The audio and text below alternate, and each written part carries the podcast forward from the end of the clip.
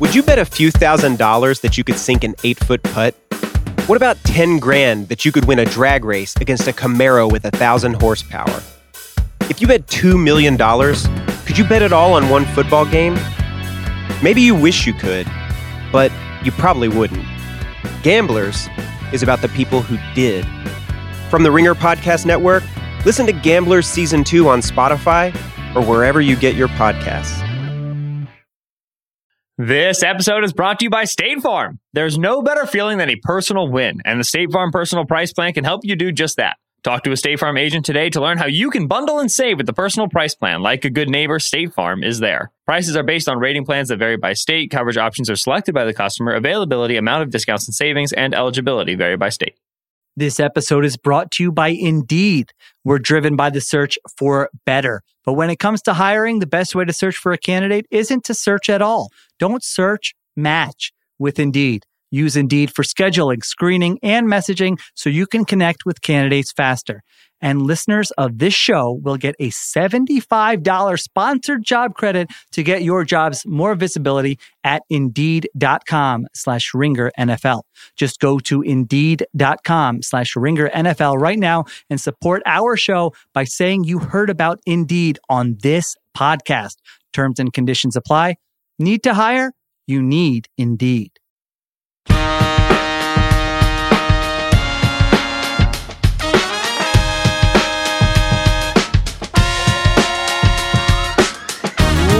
Welcome to Extra Point Taken. I'm Sheil Kapadia. As always, joined by Ben Solak. We come to you every week. No Monday Night Football this week. We obviously did not do the pod last week with Damar Hamlin, the Damar Hamlin situation. And thankfully, since then, Ben, the, the good news has been trickling in day by day. The latest as we record here on Monday evening Eastern time is that he's been transferred from Cincinnati to Buffalo, was released from the hospital in Cincinnati, and got to go back to Buffalo. So uh, I know we've talked about it and I, I, can't remember if it was different podcasts or where we've talked about it but you you were just kind of hoping and praying looking at twitter looking at feeds hoping you get some morsel of positive news after man i can't believe it was only a week ago as i say that but uh, only a week ago and luckily the last three four days uh, the good news has been trickling in uh, thankfully. Yeah the uh, the the news that he's out of cincinnati he's heading back home to buffalo.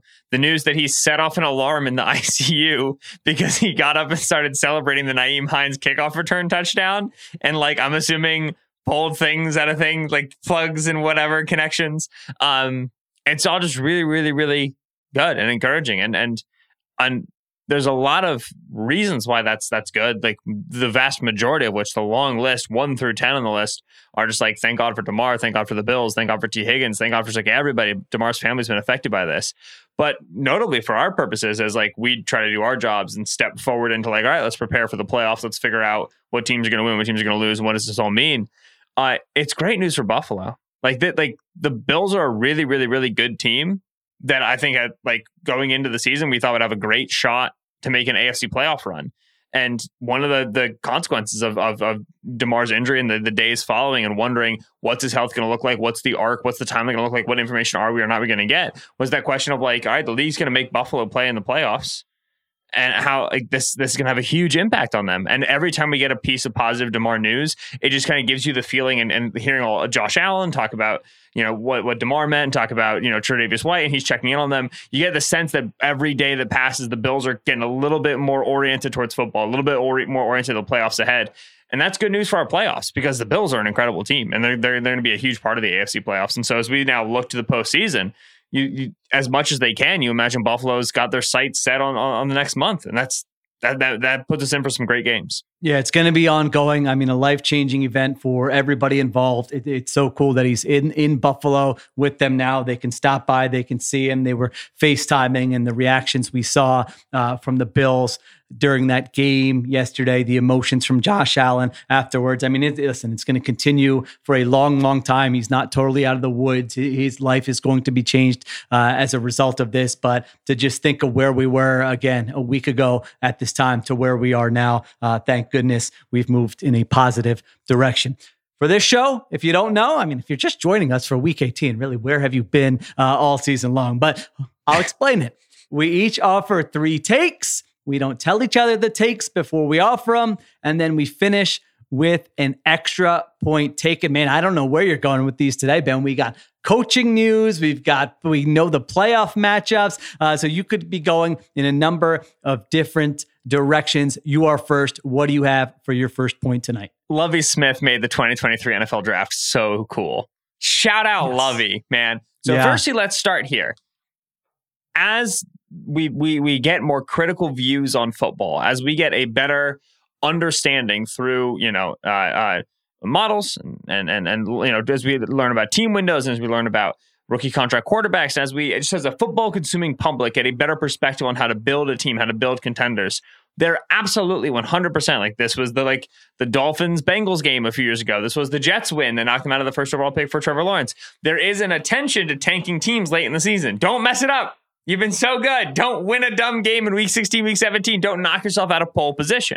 And that's exactly what the Texans did. Lovie Smith's Texans converted on a fourth and 12 and a fourth and 20 on the final drive of the game to set up a two point conversion against the Indianapolis Colts and beat them in what ended up being Lovie Smith's last game as the Texans head coach, which makes it even funnier because Lovie, like, there were reports that Lovie was like, you know, uh, uh, uh, advocating for himself. He was like making the case for him to keep the job over the past the past couple weeks. So he knew the writing was on the wall. So he's like, listen, I, am just trying to win a football game. I had no interest in the first overall pick if y'all not keeping me. So they win that game against the Colts. And in doing so, you know, there, there, there tends to be this this this view of like, well, this is a bad team building decision. Ownership should make a call. General manager should make a call. And you can do that. Jeff Driskel could have started this game. You know what I'm saying? Like they, they, they could have made that choice but they didn't. And a big part of the reason why is because football coaches and football players want to win games.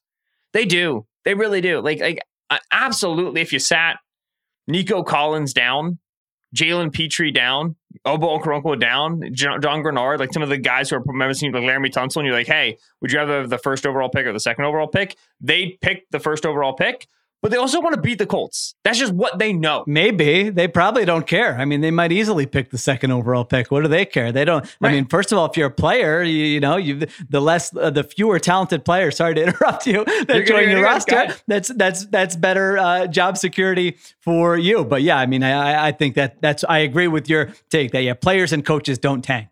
Yeah. So I I. I I love the fact that the Texans went out and won it. I love the fact that Lovie went out and won it. I don't care that they lost the first overall pick like, oh, Cal McNair made a big mistake. I don't give a hoot about Cal McNair. I'm not in the job of analyzing Cal McNair.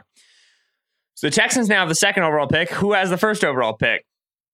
Your Chicago Football Bears, baby. Your your 2023 leaders in cap space, your Chicago Bears. Your we will not make a single move this offseason except for selling players for picks, Chicago Bears. Now have the first overall selection. I said this is going to make the NFL draft a lot more fun, and it will, because one of two things happens here.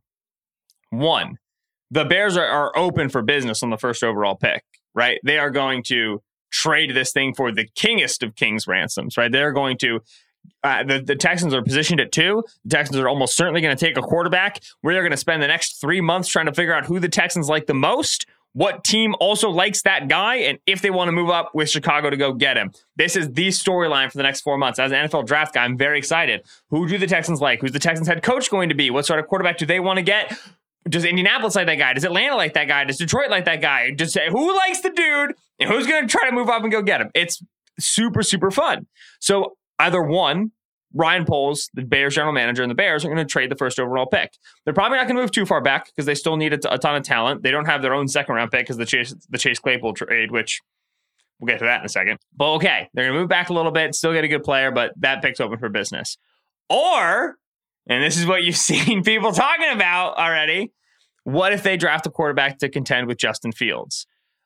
As a Justin Fields apologist, I find this bananas.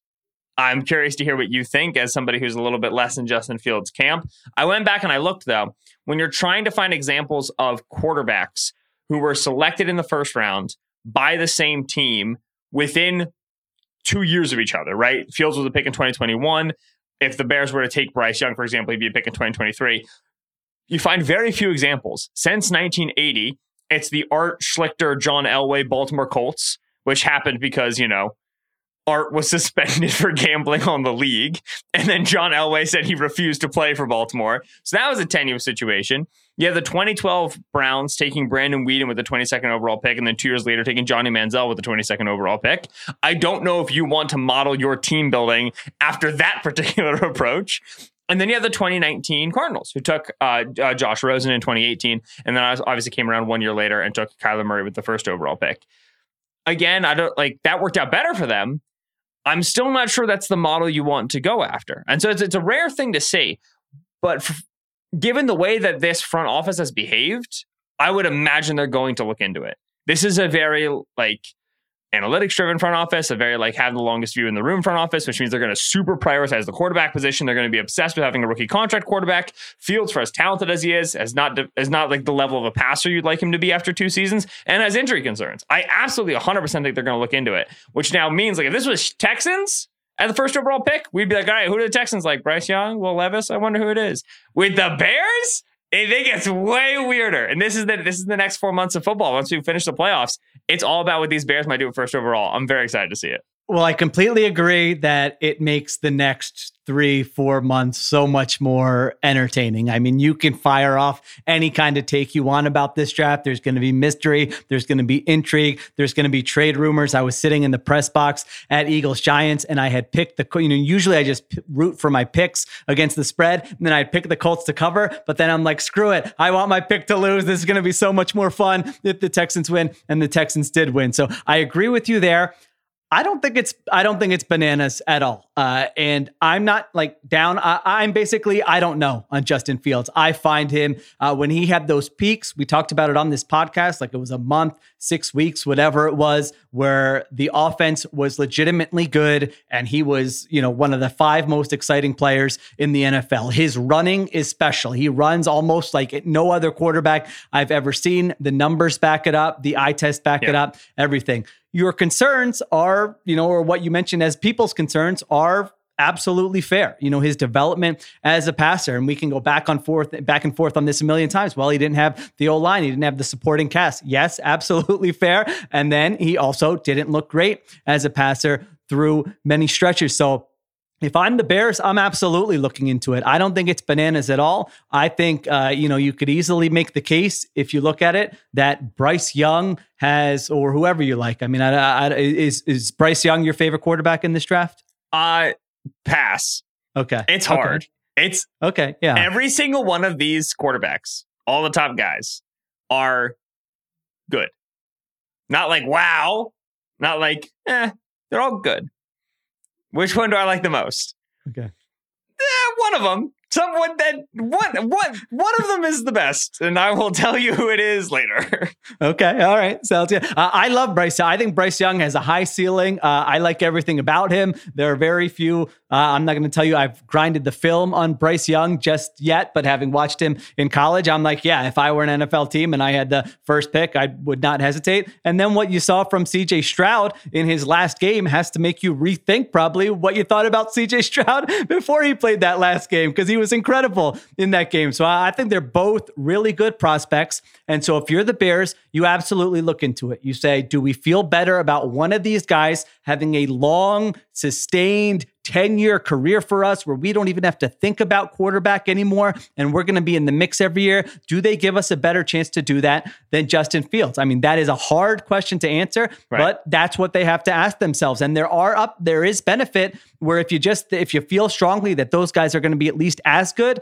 as Justin Fields, then it makes it even more attractive because now they're on a rookie contract for longer. Your window for building around that quarterback and having those resources is even longer. So uh, I think it's absolutely something they have to look at. I think when we're doing a pod maybe uh, in March, I will go on record and say this is what I would do because we we're all going to have to plant our flag one way or the other. But I think it gives you options. I mean, you could keep both. I've always thought, you know what? If you have mature guys, like these guys are used to competing against other people for their entire careers, that can they really not handle it for a year and you see who's better? Or you can trade. I, I have no idea what Justin Fields would net in a trade. It's I, I think it's like an impossible question to answer right now. I think it's probably less than what people anticipate, but uh, I could be wrong there. So you have options. People have asked like what would get more in a trade: Justin Fields over the first overall pick, unequivocally the first overall pick. First overall no question. pick, no doubt. Yeah, because Fields is the injury history, and then there's the money aspect of it. He's two years older, yada yada, whatever. I, I feel Danny Heifetz, our colleague, just looming over my shoulder, screaming in my ear. Quarterback is about destination. Quarterback is about destination. It's, it's about where you land. And this, like, this is a big thing. It's a great point for this Bears conversation. All right, you're the Bears. You're Ryan Poles. You like Justin Fields. You're worried about the injury. You know, he's not super long as a passer. Let's take a look at these guys. You watch Bryce Young, you fall in love with him. Oh my goodness, he's incredible. I love him to death. I want this guy on my team. I want him so, so, so badly. Let's draft him. Let's draft him with the first overall pick. Well, a lot of quarterbacks succeeding in the NFL is dictated by the environment in which they land. It'd be great if the good players were good and the fine players were fine and the bad players were bad. But so much of quarterbacking the NFL is about development and it's about environment. Do you have the resources necessary, play caller, wide receivers, offensive line, to get the plane off the ground, right? You just like Danny's whole point, he wrote a wonderful piece about this, is like if you just look at you take the names away and you just look at the quarterbacks got drafted by bad teams, those quarterbacks ended up bad, and the quarterbacks got drafted by good teams before they were on the team, before they were ever selected, bad team or good team, those quarterbacks end up good. Like it's all about environment. I think that argument has gone too far. Yeah, yeah no, I, I, I agree. I think like there's there's shades of gray here. I just think if you if you're the Bears and you go, all right, we're taking our first overall quarterback, here we go. Do you want to put all five foot 10, 190 pounds of Bryce Young behind Sam Mustipher, Cody Whitehair, Braxton Jones, and Riley Reiff? You want him thrown to Equanimeous St. Brown, Chase Claypool, and Dante Pettis, Velus Jones Jr., and, and, and Darnell Mooney? The environment to bring a rookie in here, you still have yet to fi- fix the offense. And that's why like I struggle to think like, oh, just get a new quarterback in here. He'll be better than Justin Fields is in this offense it's not a good offense. It's that's one piece of the puzzle. Well, you do have a lot of resources, and regardless of who's playing quarterback, as you would think that would be number one on the priority list is to spend the league leading cap space on the offensive line first, and then on the receivers uh, and the pass catching weapons second. So you're right. I mean, I, am not even saying he would come in right away and be better, um, but I would certainly be intrigued by it. And as far as you know, environment mattering, I think that's more an argument for the guys who are like quarterbacks you know, 11 through 26. And when you're dra- if you're drafting Bryce Young number 1 or CJ Stroud number 1, you're you're expecting them to be in the Burrow, Herbert, Mahomes, Allen, you know, and, and maybe it's a little bit down from that. That that's a high expectation. I understand. But when you draft a quarterback number one, like that's what you're expecting that player to be, where they can make up for some of those deficiencies on your roster. I mean, you put Patrick Mahomes on the Bears roster right now they're winning that division. They're probably the favorites in the NFC North, in the NFC, as far as I'm concerned. I mean, he he can lift them there. Now that's one player that's uh, you know a, a generational yeah. talent, what maybe the best uh, who will go down as the best of all time when all is said and done. I understand that, but even some of the other, I mean, I I think those that's how I define the special quarterbacks, the guys who can lift okay. others up around them and make up for the deficiencies on their roster. Okay, so what's a higher percentage likely outcome? One, the the quarterback the Bears drafted first overall is that special of a player that can elevate the existing talent and, with with additions, with whatever additions remain, to the point where it's a, a uh, NFC contending caliber offense. Or two, Justin Fields as he currently is now, plus a substantial investment in the offense, a more market investment in the offense, reaches that same caliber of offensive performance? Uh, it's a good question, but it's not a one year answer. So if you're asking me for 2023, overall, overall, however many years you want. Yeah, I would say for like the next five to seven years. I again, I'm going to give my official answer down the road. Let yeah. me do more work on Bryce Young, but I don't think it's crazy to say it would be Bryce Young. I mean, the cap space is still the same. So what you're talking about is the resources uh, you have to spend with that first pick, trade down, get other picks. There's no doubt that's appealing. You can really upgrade the rest of your roster. So this is going to be fun. We're going to bring up this conversation time and again. The correct answer is absolutely number two, but we won't get, we're already 20 minutes in. So, okay. I, I, I, I would not say that's absolutely the uh, correct answer, but we'll talk more about it. All right. My first one, Benjamin.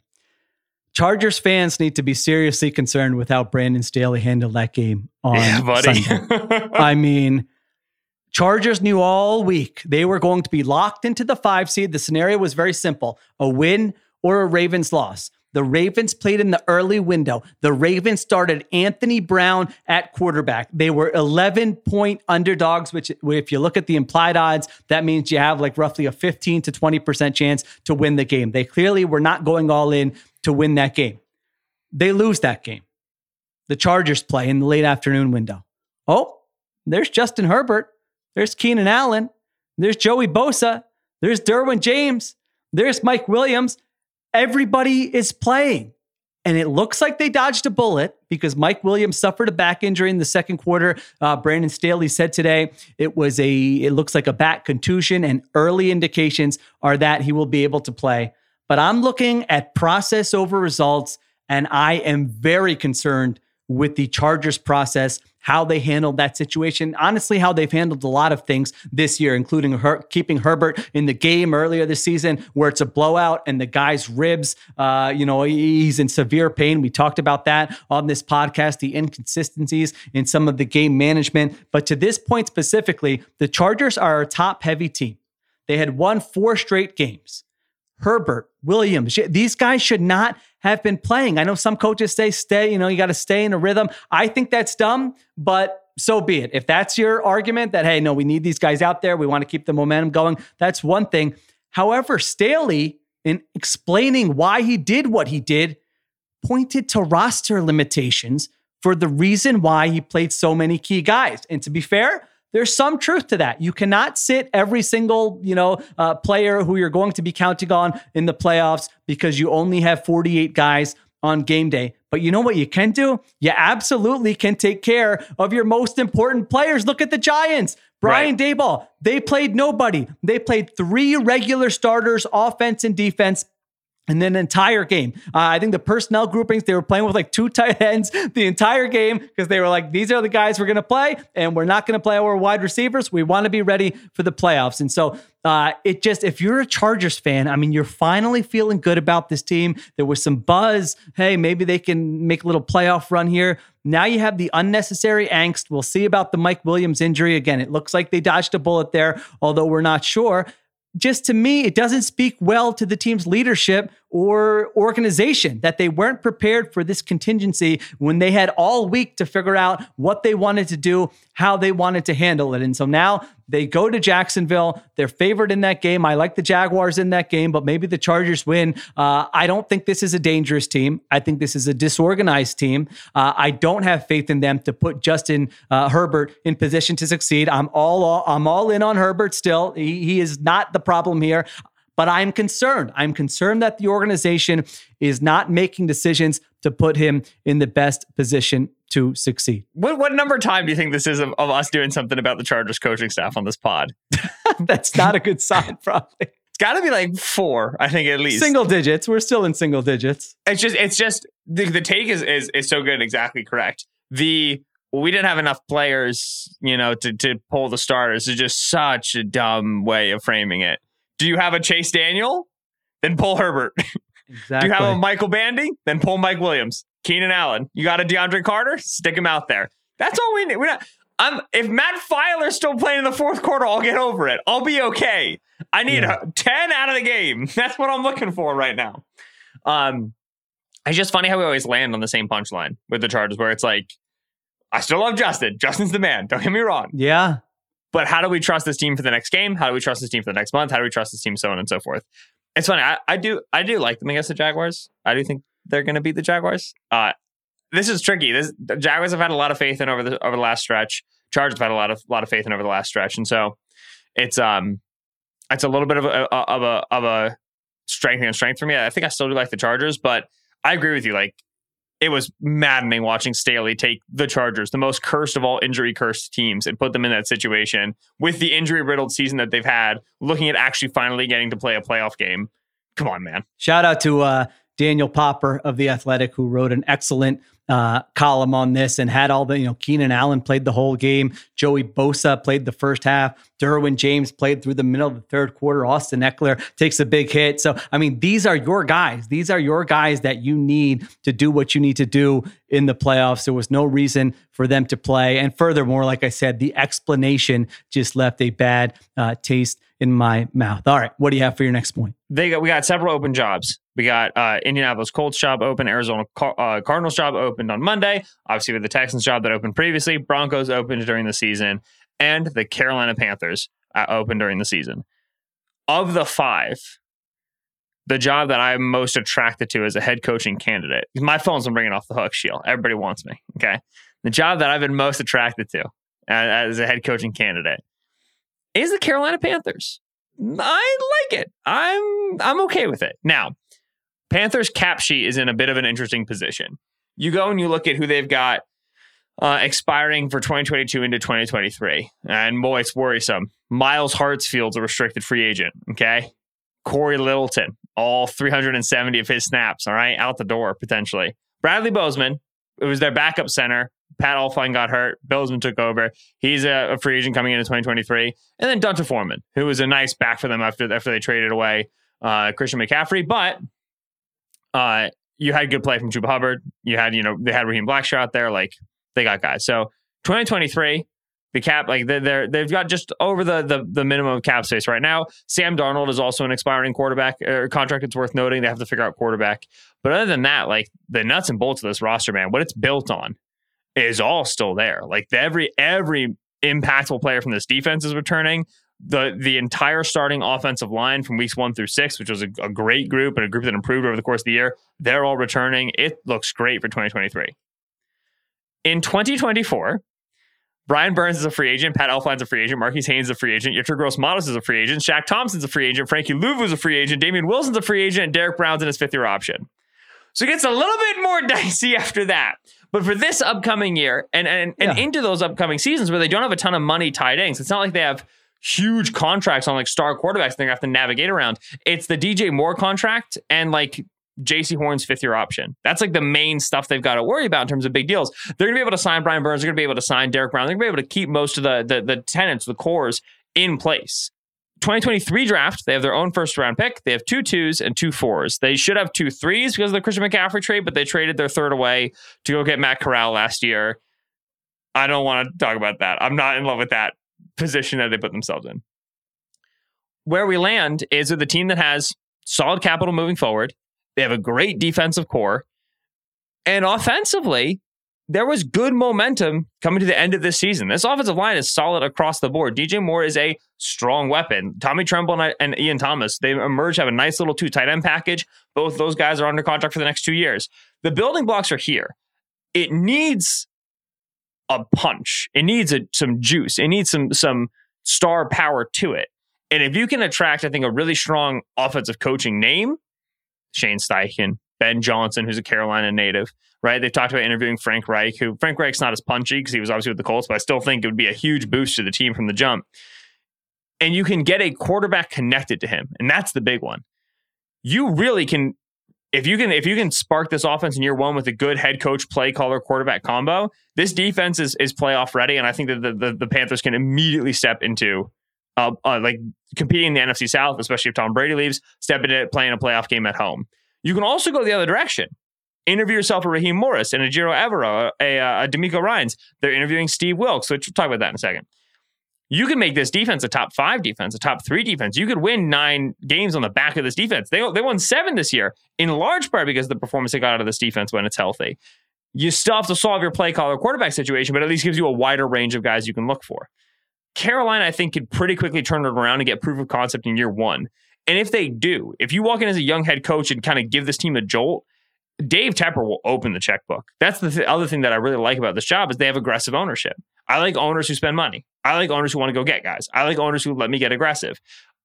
I don't I, you know, if I'm trying to keep the job, if I'm trying to like sit on a job for five years and make money, then give me the Cardinals because they're never going to fire anybody for whatever reason.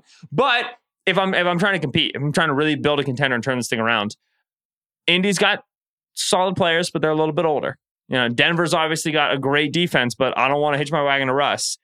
The Carolina Panthers, of the current five jobs that are open, are the job that if I were a head coaching candidate and I had a, an offer from all five, which I do, uh, this would be the job that I would take.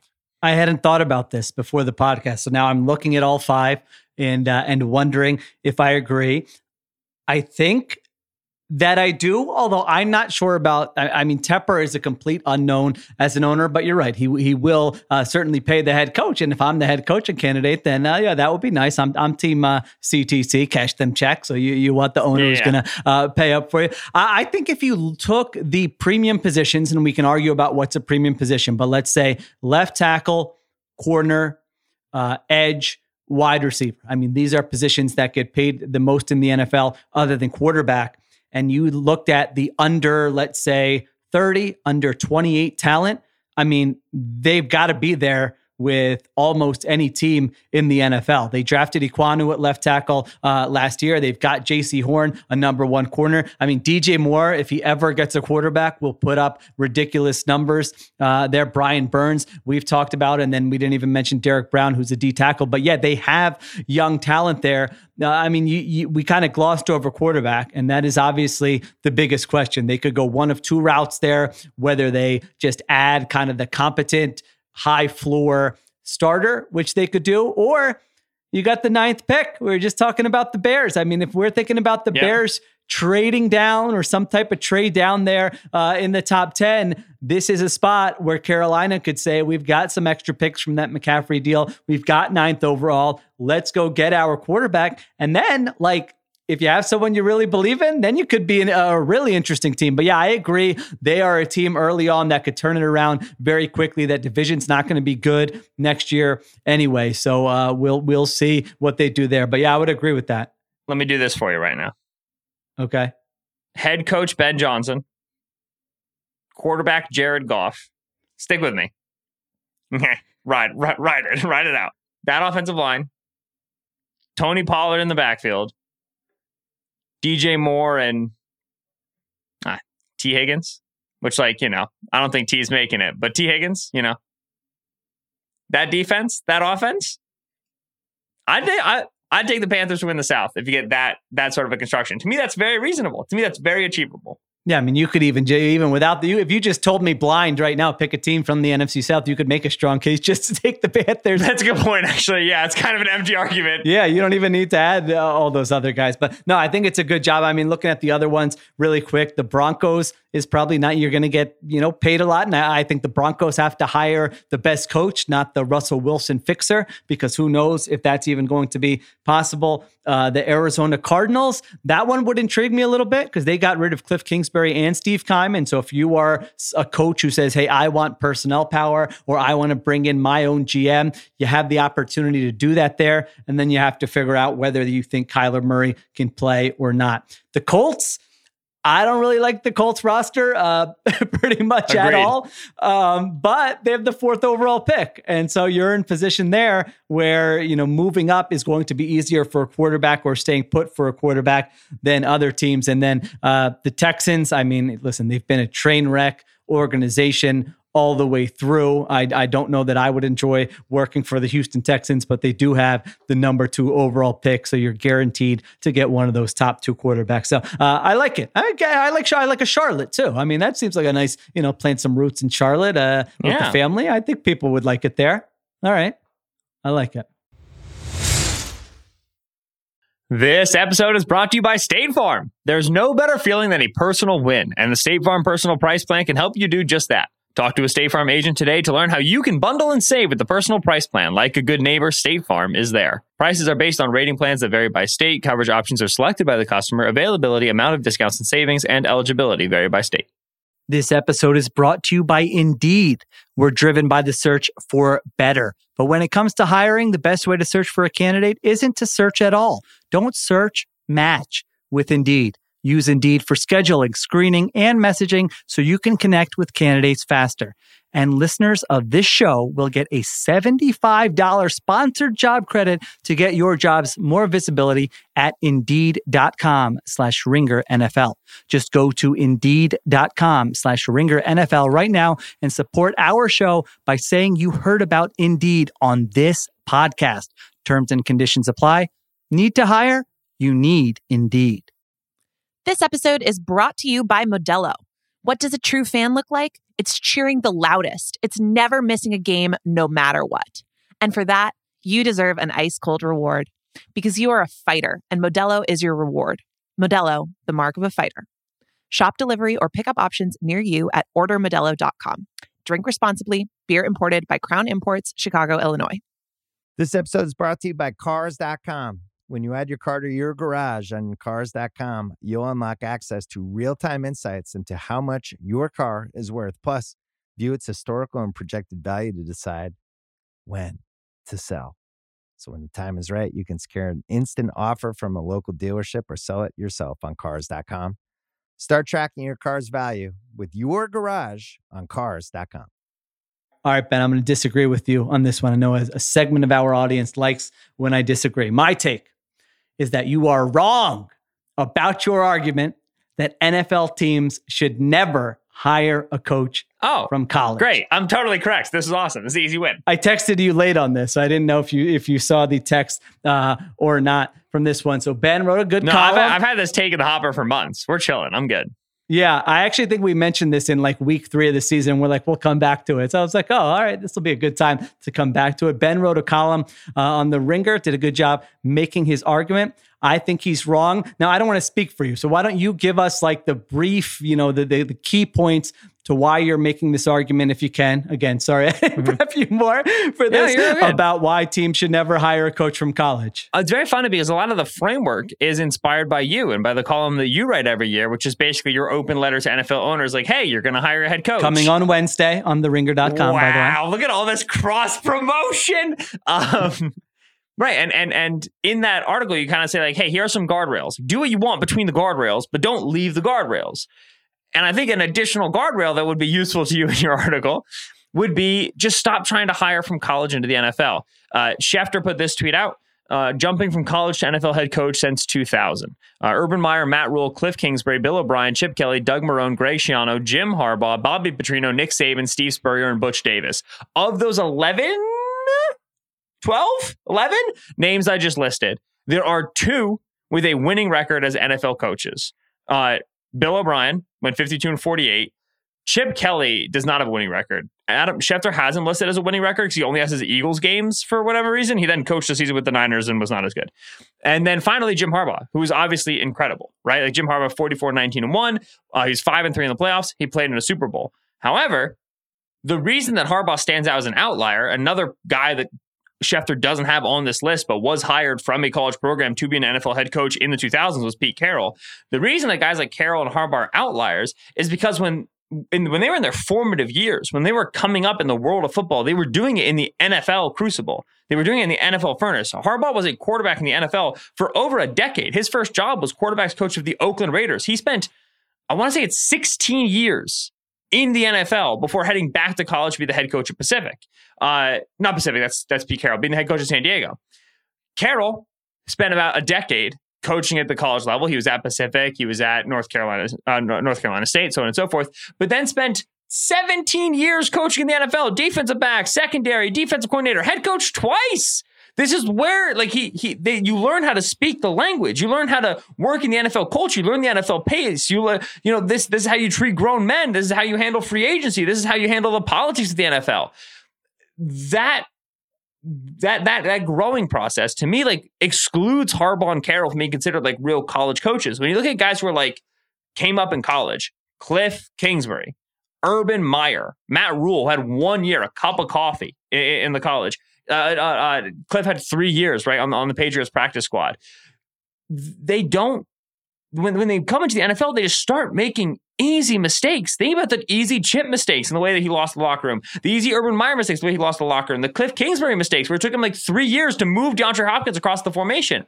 There, we we think that college and NFL are linked because NFL players come from college but it's not that strong of a connection. That's just the best place to go get NFLers. It's not like the sports are similar enough that you can say, all right, this guy understands how to make a college program work. He understands how to make an NFL, NFL program work. Those skills, those techniques, those strategies, they're one to one. They really aren't. Different roster sizes, different field sizes, different rules for recruiting, different free agency processes. Like NIL is the first time that a college player could get paid. This is the college coaches are just well, now dealing with it.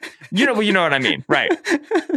so I just, I, the thing is, I don't think that the college environment has the demands on a head coach that are analogous enough, similar enough to the NFL demands that I, as an owner, could look at a college coach's success and say, here's why he was successful and here's how it'll map to the NFL. I just think it's too far of a bridge to cross. So if I'm if I'm an NFL owner and I'm trying to figure out how do I take this large field of candidates, all these incredible coaches in the world, and winnow it down to the guys I want to interview and really commit to, I'm not stepping into college. I just don't think that they map onto each other enough that I can decipher what would make a really good NFL coach out of some of the college applicants. All right, there are, there are definitely differences. I will not deny that. A, a, coach who has spent his life in college and then has to coach in the NFL, there's going to be an adjustment period. There are going to be things he needs to learn.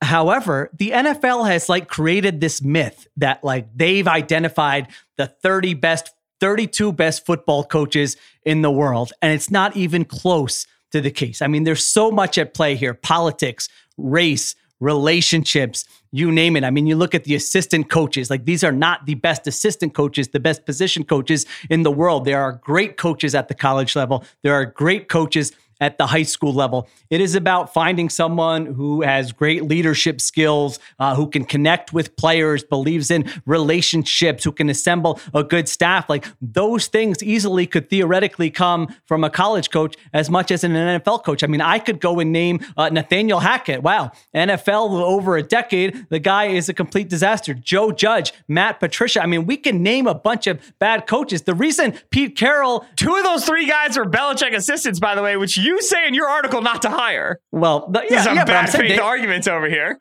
No, you're saying that you're. I, am arguing against your thing. Like hire. They they were in the NFL. I mean, they were NFL people, right. and they stunk.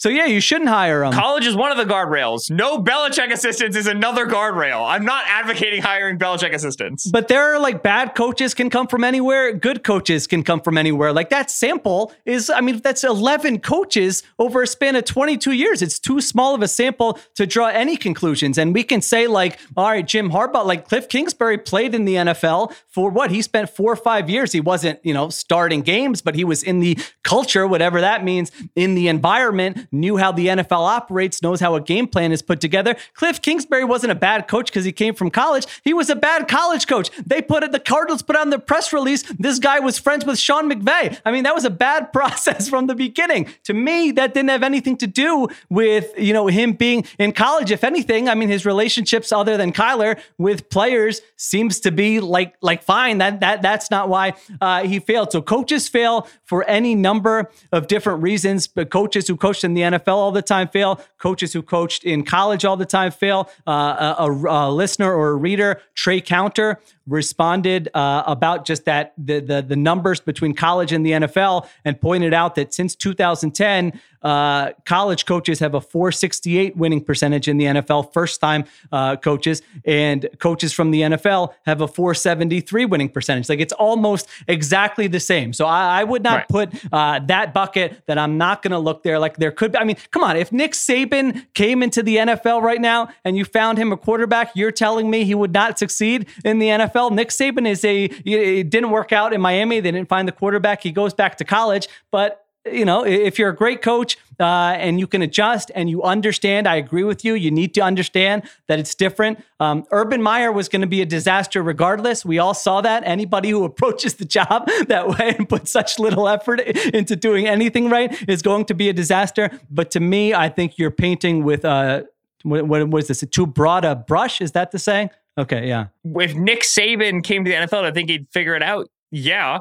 But also, that's pie in the sky. Like, yeah, also, if Albert Einstein became an NFL head coach, I think eventually he'd figure it out. But we can't hire Nick Saban. We can't hire uh, Albert Einstein. When you're getting a college coach, you are inherently getting a tier two to tier three college coach. You're not getting a tier one college coach. He's not leaving, right? So, so you're running into that issue. I don't know if I agree with that. I mean, Jim Harbaugh is like about Jim Harbaugh is dying to leave. I mean, that's evident. Jim Harbaugh's getting hit with NCAA sanctions. Well, no, I, I, I, mean, he even last year it it sounded pretty obvious that he wanted to come back to the NFL. I, I think they're absolutely. It's because Jim Harbaugh's an NFLer. It's because he's not a college guy. the thing is, I don't think only hiring from NFL circles prevents you from making a bad hire.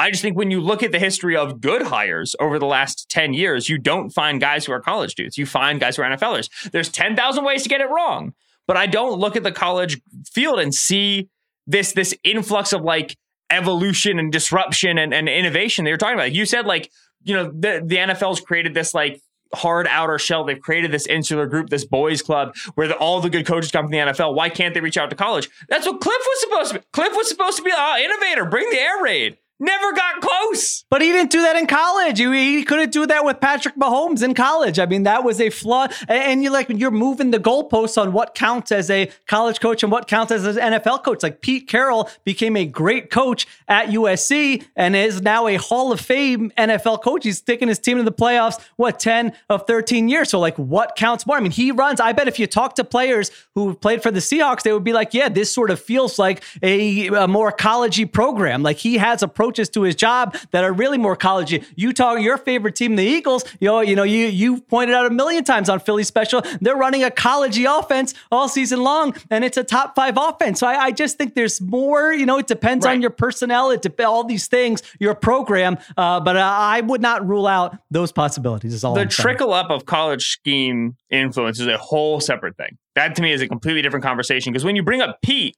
like Pete's the perfect example where this is not about scheme. This is about culture. This is about like the business aspect. This is about how you treat the men. This is about how you handle the locker room. This is about the way you talk to guys, right? Like it's just I I don't see college coaches, guys who really cut their teeth, spent all of their time learning how college programs working worked, getting up to the NFL level and being able to extrapolate. I like I just think I like I, it goes back to my, my overall point. I think that you think that college and NFL are more connected than they are.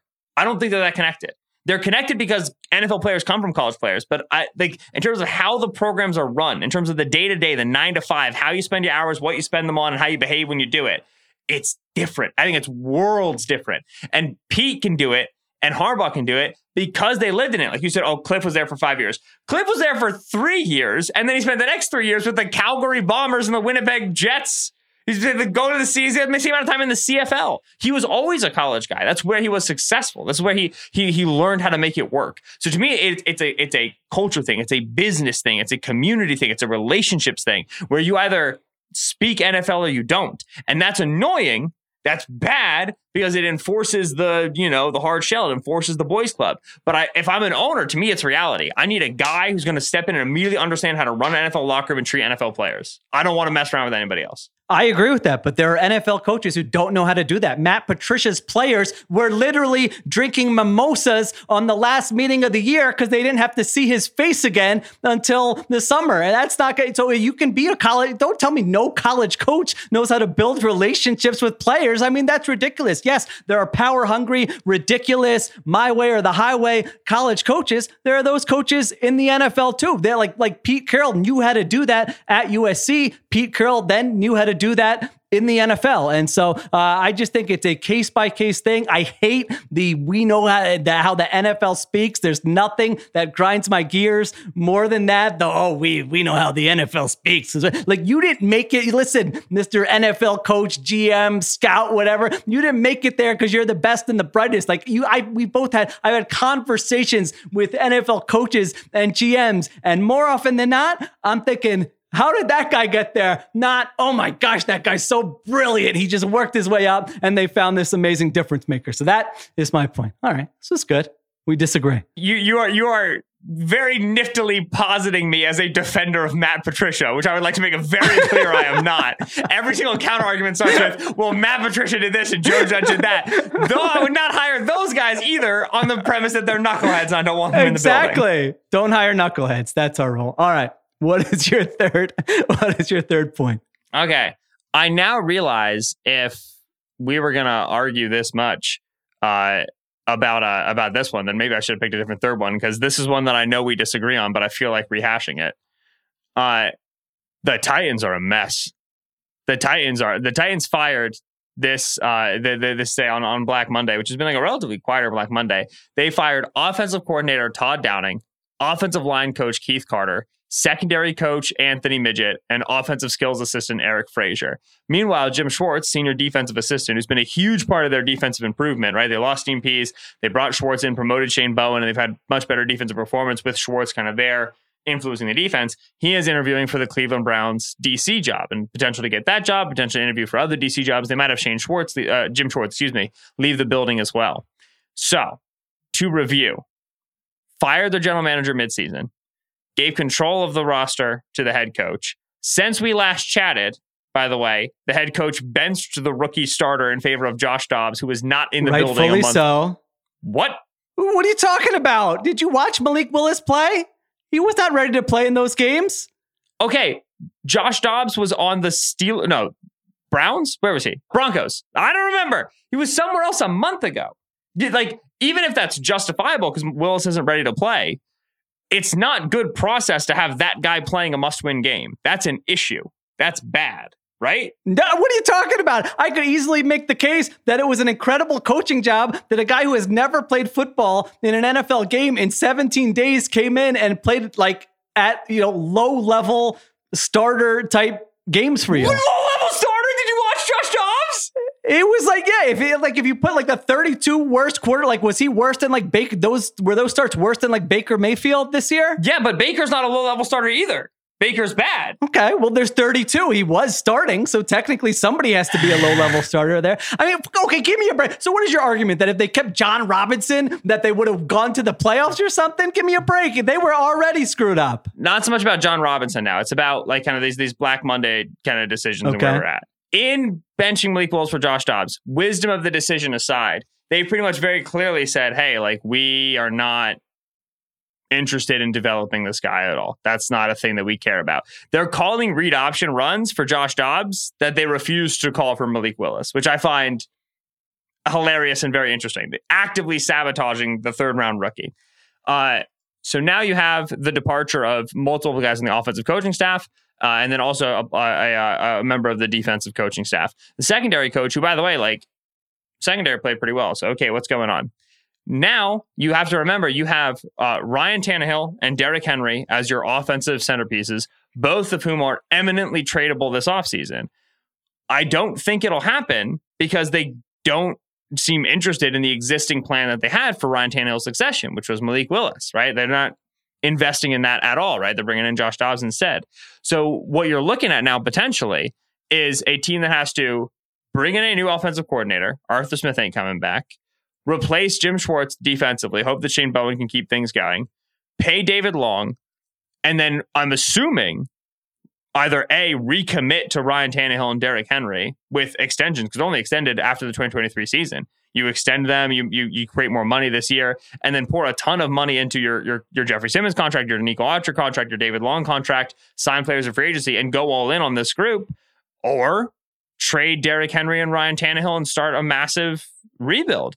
All of this uh, coming off of firing multiple assistants, which, by the way, like this is eerily similar to how Mike Mularkey ended right? When Robinson was struggling with Mularkey like five years ago, and they were trying to make Mularkey fire assistants, and he didn't. And so they ousted Mularkey after extending, after promising that he would retain after a playoff appearance. They got rid of him and then brought in a, a new coaching staff, and that went very well for them. But the Titans are now in like total zero. You have no idea where this arrow is pointing. They need a new general manager, new offensive coordinator, fill out a coaching staff, and figure out whether or not they want to commit to their quarterback and their running back long term. So the Titans, like, like the, uh, to see Todd Downing get fired is to me an indication that the Titans feel like they are absolutely zero. They are lost in the ocean. They are lost in the sauce, which means that this pendulum is going to swing one of two ways very aggressively. They're either going to super commit hard all in, or they're going to go and then completely blow it up and rebuild. If I had to guess, I'd say because Vrabel's the one calling the shots and he's a head coach, they're going to go super aggressive. They're going to go all in. And I don't know what that's going to look like given the state of the current roster. So Titans uh, firing on Black Monday to me indicates that they're at a point of desperation where they're realizing they're not the AFC contender that they hoped to be, not the AFC contender that their playoff appearances portended them to be, and they got to figure out which direction they want to swing. Yeah, I mean, I don't know that we disagree as much as maybe you think we do because I don't think this was avoidable regard like like if they didn't fire John Robinson and John Robinson was the GM, I think we would have seen the exact same outcome here with the coaching staff. I mean, unless you're um, in the you know some of the, the exceptions are the teams where the ownership and the GM tell the coach who to hire for his staff. I mean, most teams the coach is in charge of hiring his staff. He can take input from other people in the building, but he's got to have final say on that. And certainly Vrabel has enough juice to do that. So uh, I don't know that I would jump to conclusions with the staff. Like I don't know what those guys were doing behind the scenes. Vrabel is watching them uh, week in and week out and deciding deciding whether they're performing their jobs uh, to the to the level that he wants them to perform to. And if they're not, then he has to move on. And so that is what he did there. So I, I do agree that they are in a tough spot. They're in a weird spot. I don't really see a way like out of it here for them. That's just because they built for this run. They they, they had some very good teams for multiple years. Uh, they got all the way to the AFC Championship, right? The one uh, year with Ryan Tannehill as their quarterback, which again is a very good uh, coaching job. I mean, they almost beat the Jaguars uh, to get into the playoffs with Josh Dobbs. They were four points away from beating the Jaguars and getting into the playoffs with Josh Dobbs as their quarterback. So I was actually watching that game going, Vrabel's doing it again. Look at this. The, Jaguars have gotten the ball once in the entire first quarter. They're mucking up this game. This is ugly. They're going to have a chance to win it in the fourth quarter. And Malik Willis, I mean, he's a third round pick. Like just most of the, and I don't have like a strong opinion one way or the other on Malik Willis. I hope he has a great career. But when you draft a quarterback in the third round, the expectation is ne- is pretty much never that this guy is going to be your future starter. If he surprises you like a Russell Wilson or a Dak Prescott, then that's great. But those guys are the exceptions. Like you almost never are able to find your seven year starter in the third round. So that doesn't bother me as much. If they figured the rookie, you know, he's swimming here, uh, we can't really count on him. We've tried different things, they haven't worked. Let's just roll the dice with Josh Dobbs. Like that, I, I have no issue with that decision. I love Vrabel as much as the next guy. I really do. Uh, Vrabel's awesome. He's so much fun. I love the way he works. I like the culture. It's all great. One, the guy who got the the Titans close to beating the Jaguars with Josh Dobbs on offense was Todd Downing he was fired. He's the offensive coordinator. Vrabel is not an offensive coach. So let's like we got to remember like I mean, it can't be that every good thing that happens to the Titans football team on Sunday from one o'clock to four o'clock is Vrabel. Well, their defense was absolutely keeping them in the game. It, it was, it was, it was, it was. I'm saying yeah. like you know you're, you're, you're bringing up like oh Josh Dobbs like wow look they're they're keeping it alive with Josh Dobbs. Josh Dobbs looks like a low well that starter. is the head coach's decision to start Josh Dobbs over Malik Willis. Yeah, but like the scheming, I hear what you're saying. Putting him in position, yeah, that's fair. We're getting to a point, in my opinion, in Vrabel myth making where like every time the Titans, like the Titans play extremely close games, they're super tough. They always hang around in games. It's incredible. What a coach! A unbelievable Sunday coach. Uh, they lost six straight games, and then lost the seventh to lose the division. The end of the season, zero and seven. We don't get to fire the secondary coach and go because Vrabel's so good at this. Like that happened. He lost seven games in a row. He gave away the division that was in the bag. The Colts, te- Texans, and Jaguars were all multiple games below 500, and he lost the division. So we got to like a remember that, and then b outside of Sunday from one o'clock to four o'clock, the Titans are not good. This is not going well. They had a power struggle in the in in in the team. They have multiple coaches fired. Like Vrabel's really good Sunday from one to four. I absolutely agree the other days of the week have got me mightily concerned about the direction of the Titans. And I can't just wave that away by being like, oh, but they're so tough against the Bills. That's nice, but like there's there's more days to the week, and I, I can't so easily ignore them. We'll see. We'll see how this offseason goes. I mean, I could easily in May be saying uh, you were right about this. If they make some Bill O'Brien-ish personnel moves, which I know is your fear, then I will uh, I will move to that side with you. I just look at the roster this year, and I don't look at it as like, wow, that team underachieved. I look at it like, how in the world was that team like one possession away from making the playoffs? I mean, they had more guys on IR than any other team in the NFL. Again, they're starting Josh Dobbs to end the season. Like that team is not supposed to do anything. So we'll see. We'll see how he uh, replaces his coaching staff and what they do in the offseason. All right. Too much arguing on this pod. I should have done. I should have done. Make That's fun of the same thing. That's what people like. That's what uh, the people I, like. It, it wipes right. me out, man. I get tired. I get my voice thirsty. I start thinking like I'll, I'll be up at one o'clock. Like, oh, I should have said this to Sheil. Anyway, do you see the Dennis Allen quote this week? No. What was it? Dennis Allen said, uh, "You know, we are seven and ten. We obviously didn't end the way we wanted to end the season, but we think we're close." Oh my god. guys, God. you got to stop doing this. Yourself. Let's just do that. I'm just gonna make that mine. Let's finish on that because my other one I actually wanted to save and I didn't want to do it yet. So let's just do. It. Wait, what is it? Tease it. Give me a little teaser. Well, uh, it's a it's a you have written about this too. It's a little Der- what I think is going to happen with Derek Carr. So I'm going to save that, oh. put it on the oh. back burner because those rumors are going to heat up. Let's save that. Oh, I like that little tease for next week. Yeah. yeah. So so Dennis Allen, the reports I think was Nick Underhill uh, from NOLA Football said that the indications are that Dennis Allen is going to keep his job. And yeah, what did De- Dennis Allen said? He feels like they're not that far away, right? Yeah.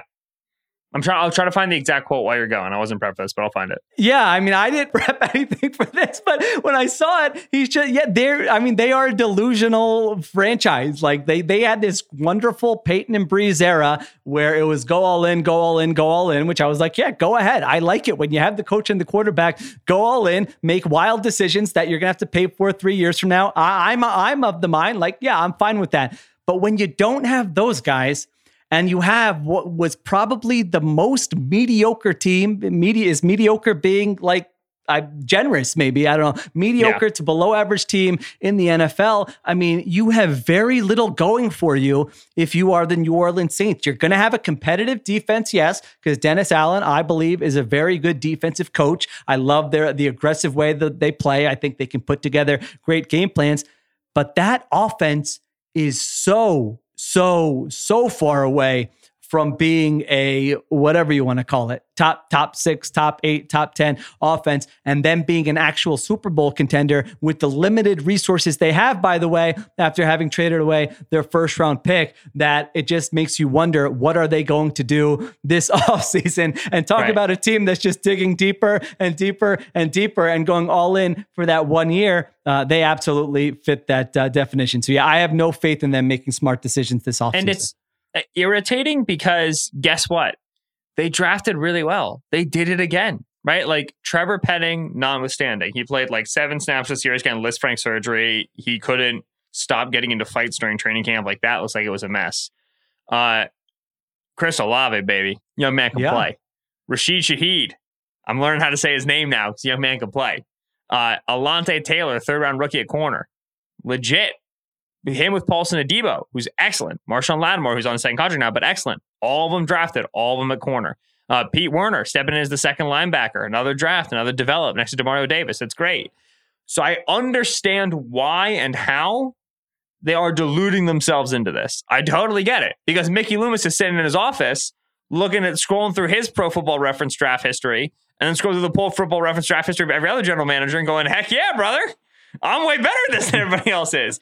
And he's got a case when it comes to those three. Do you think they actually do that? They actually, I know that they do that because if you can, you can, you can find a GM to talk a little junk on other GMs if you get them in the, in the right setting. I'll just say that. Well, here's think about it this way: when you do the evaluation process, in, invariably there's like you know thirty percent, thirty five percent of the guys that are slated to go round one, first two rounds, first three rounds that you just don't like at all. That you you just you just don't take them, right? And so then if if there are teams that regularly take those guys you probably start just noticing that. It's like, oh man, like Dave Gettleman just took another one of, of our uh, don't fly list. That's pretty interesting, isn't it? Uh, it's pretty curious, right? You just yeah, that's just natural. Um, so I get it. I get it. I get it. I get it. I get it. I, I promise. I promise I get it. With that said, Alvin Kamara is a $16 million man. Taysom Hill is a $14 million man. Michael Thomas is a $14 million man, though they just He's reworked gone. his contract. Yeah. Yeah, so he's probably going to be able to be released. It's very funny because of the rework right now. It looks like his 2024 cap figure is like $60 million, which I love, but he's yeah. going to be released. Uh, Ryan Ramczyk is a $21 million man. Andrus Peat is an $18 million man. Erik McCoy is a $12 million man. Cameron Jordan is a $25 million man. Demario Davis is a $14 million man. Marshon Lattimore is a $22.5 million man.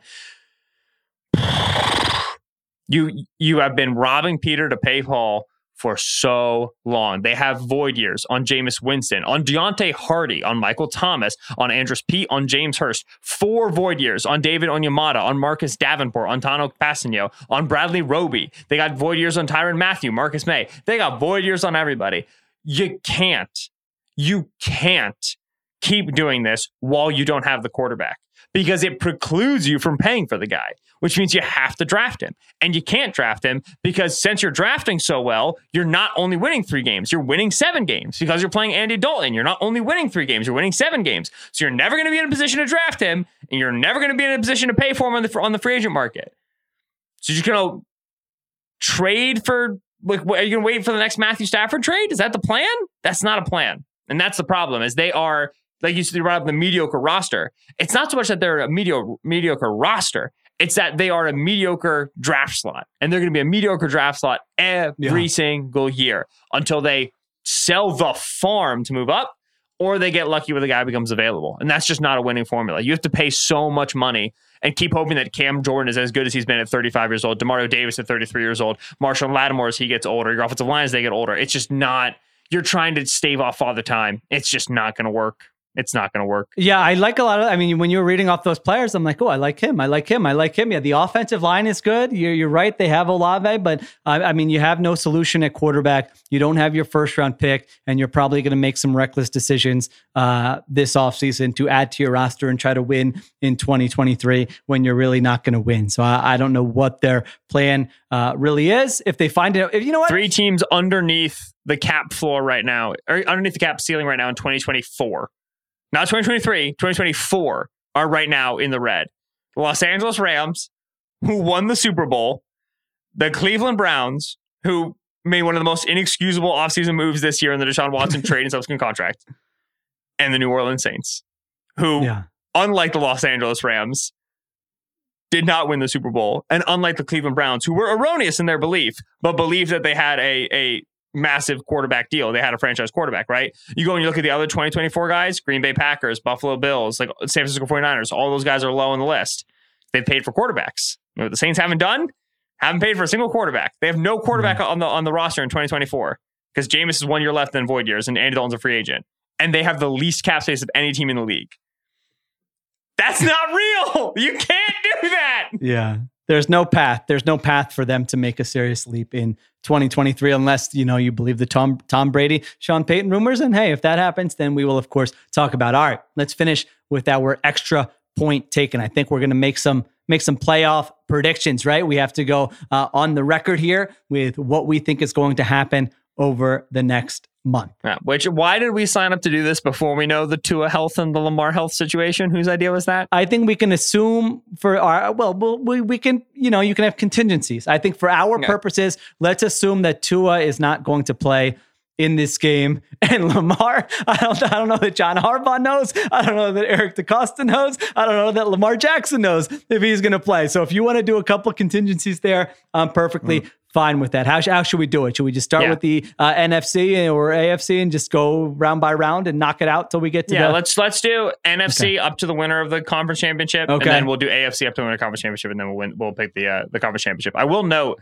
that in terms of like models and betting markets, the markets are quite convinced Tua's not playing. They're a little bit shakier on the Ravens. Like like they're like four or five points away from where the line would be if Tua's playing. So they seem like Vegas seems to think Tua is not going to play. Lamar, it's a little bit closer, and so that's that's that's the the current projections as of now. Okay, you write down your own. I'll write down my own, so we don't get confused here. Uh, Seahawks, 49ers, Niners, Niners. All right, that's yep. an easy one. Uh, Giants, Vikings. Who do you got? Giants. I got the Giants too. I the yes, Giants are going back to Lincoln. Financial Field. Uh, Cowboys, Bucks. Who do you got? Uh, Cowboys. Me too. All right. Okay. So then we have the second round Eagles, Giants at the Linc. What do you got? Eagles. Me too. Man, this is. I hope. I hope we're gonna have some. we will here. be different in AFC. I promise okay. you. For, 49ers, Cowboys. Who do you got? Niners.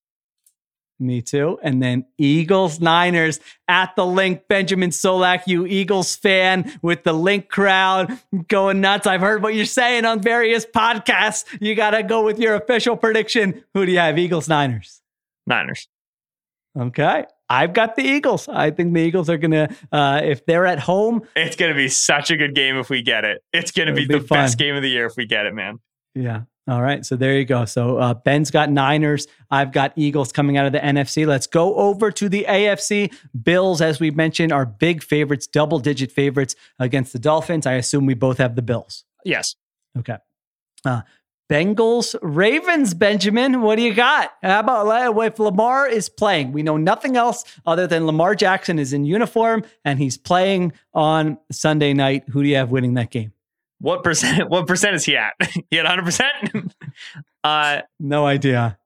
With 100 percent Lamar and picking the Ravens. Okay, and well, uh, but we're not going to know 100. percent So you're going to have to make a pick based on whether he's playing or not playing. Let's say he practices this week and he plays. Yeah, if Lamar's playing in the game, I'm picking the Ravens. The Bengals' offensive line health, I think, is is is an issue for this team. Uh, that's something that if there's one thing it could have avoided, it would have been this this again. This just really sucks for them. But also, Baltimore defensively has played them really well in the two games that Mike Macdonald has coordinated against them. They've done a great job against Cincinnati, and this is a top five offense by DVOA when Lamar's playing. Uh, this is a, an extremely close game between two teams who hate each other. I think it's super tight, and I just, I, you know me, we did a Lamar Burrow thing on this pod like two months ago. Yeah. That's my guy. We did Ravens Bengals on one of our first pods. We did uh, Burrow Lamar in a midseason pod. I always tend to be on the Bengals side. You, you know, I, I, if in my past I've gotten too much crap for being too pro Raven, and now you know I'm paired with you, and I'm on the opposite side with the Bengals. This Bengals injury is such a bummer. For those don't know that don't know what we're talking about, their right guard Alex Cappa goes down in that game last week. Zac Taylor says he's probably not going to play this week, and then they'll see. And so it's not just the one, it's that La'el Collins, the right tackle, previously got injured. So now in the past month, they've lost their right guard and their right tackle on what's already a thin offensive line. They had started the same five guys every game until then. And so, yeah, that that is a bummer to me because I would have really been tempted to pick this Bengals team to go to the Super Bowl. If if Cappa were healthy for this game, just Cappa right guard, I don't think I'd be able to make the Ravens pick. I would want to. The Cappa injury is enabling me to. It's probably not good, but that he matters a lot. He matters a lot. I'm going to pick the Bengals here. Like I said, I've been pro Bengals, but yeah, tho- those injuries absolutely make me nervous. All right, Jaguars, Chargers. You said you've got the Chargers, right? Yeah, I like the Chargers in this game. Chargers are favored, uh, about two and a half points. Uh, I think it's going to be weird. I think it's going to be low scoring. I think one of these two quarterbacks will make a turnover in the red zone with four minutes left in the fourth quarter that makes you want to punch him in the head because he played great for the 56 minutes previous. And I, I'm going to take the rookie, or not the rookie, the second year player over the third year player. The guy's, you know, had one year less experience under his belt. But think it's to be close. I think it's to be weird. I'll take the Chargers. I, I like the Jaguars. I think the Chargers fooled people by beating Nick Foles and Davis Mills and Baker Mayfield into thinking they had some momentum and are something they're not. I'm going to zoom out, look at the bigger sample. By the way, shout out to uh, Jaguars crowd. I thought that was a terrific crowd on Saturday night against the Titans, and they're at home in this game. So I've got the Jaguars winning that. All right, what do you have for round two? So you would have the Bills hosting who? Yeah, so I end up with uh, Kansas City. Ho- yeah, Kansas City hosting the Ravens and the Bills hosting the the the Chargers, not the Jaguars. You have the Chargers winning. I have the Chargers. Uh, the Chargers winning. So I think you know, come what comes in the wild card round.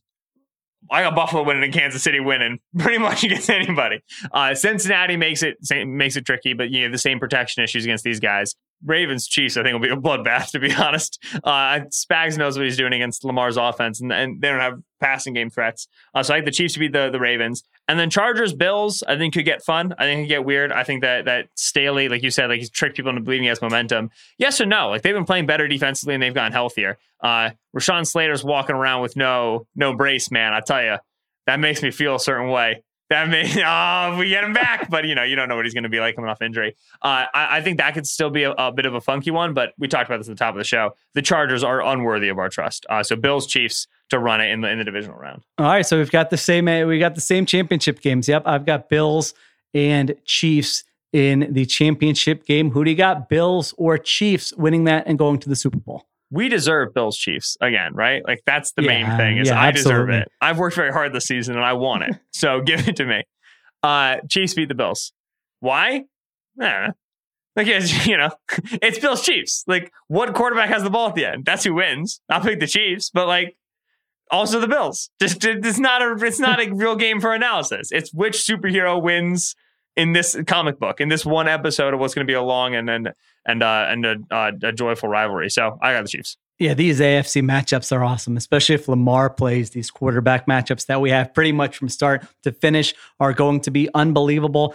I'm sticking with the Bills. I had the Bills winning the Super Bowl before the season. I yeah? had the Bills uh, as my pick in the middle of the season. There are arguments to be made for the Chiefs for sure. I look at this Bills team. They go 13 and 3. They've got the best point differential in the AFC. Their three losses have come by a combined eight points. No team has beaten them by more than a field goal. I can tell you pretty much the same numbers for the Kansas City Chiefs. So, yeah, you can't go wrong with either of those teams. And honestly, a lot of the same numbers for the Bengals. They had the one bad loss to the Browns. Other than that, no one's really beat them by more than a field goal. But uh, I'm going to stick with my preseason pick and go with the Bills. So, I've got Bills, Eagles in the Super Bowl. You have Niners, Chiefs in the Super Wow. Bowl, and your Super Bowl champ is. Kansas City Chiefs. Let's listen. Patrick Mahomes. Thank you for listening to Extra Point Taken. I've been Ben, there was the analysis. Thank you. Good times. I've got the Buffalo Bills as Super Bowl champions beating the Eagles in Arizona. So that is my that, that again that was my midseason pick. I'm going to stick with it and uh, say that they are going to win the championship. All right. That will do it, Ben. This time next week, when are we talking Cowboys Bucks playoff game, something ridiculous. That that's not going to be a boring game. We might have to go. Uh, I don't know how many hours we're going to go on that, but that's going to be fun. Steven Ruiz reminded me this week that the I was like, oh, Sheil and I get to record right off of Bucks uh, uh, Cowboys and playoffs and the final six is great. And then he was like, "Do you remember what the Monday Night Football game was last year in Super Wild Card Oh, Weekend?" terrible. I was like, "No, which I one do. was it?" Rams Cardinals. was Rams Cardinals. It was 30, 34 to eleven, and nobody watched Yeah. the entire second half. And I was like, "Okay, hopefully not that is what No. we're rooting for." Bucks Cowboys. Really, there. I, I'm saying this and jinxing it, but I mean, what's the scenario where that's a game not worthy of talking about? I mean, if the Cowboys get killed, then you got there's Mike McCarthy, plenty. If the Bucks get killed, Tom Brady. We're Brady, and yeah. I think it's going to be close. I think it will be a close game. So we'll talk about that. We're going to give you our leftover thoughts from Wild Card Weekend. I'm sure there'll be more coaching news at that time. There'll be all sorts of stuff happening. Uh, I think Sean Payton is going to just milk this cycle like no coach we've ever seen. Every day you're going to wake up and hear a new Sean Payton rumor. I don't know that any coaches have it. more leverage in NFL history than Sean Payton. So we'll we'll do more on that next week. All right, that'll do it for this week. Thank you to everyone for listening. Thank you to Christopher Sutton for producing. Additional production supervision by Conor Nevins and Arjuna Ramgopal. Stay tuned to the feed all week. If there's more coaching news, whatever else is happening, we will have it covered here. And Ben and I will talk to you next Monday on Extra Point Take.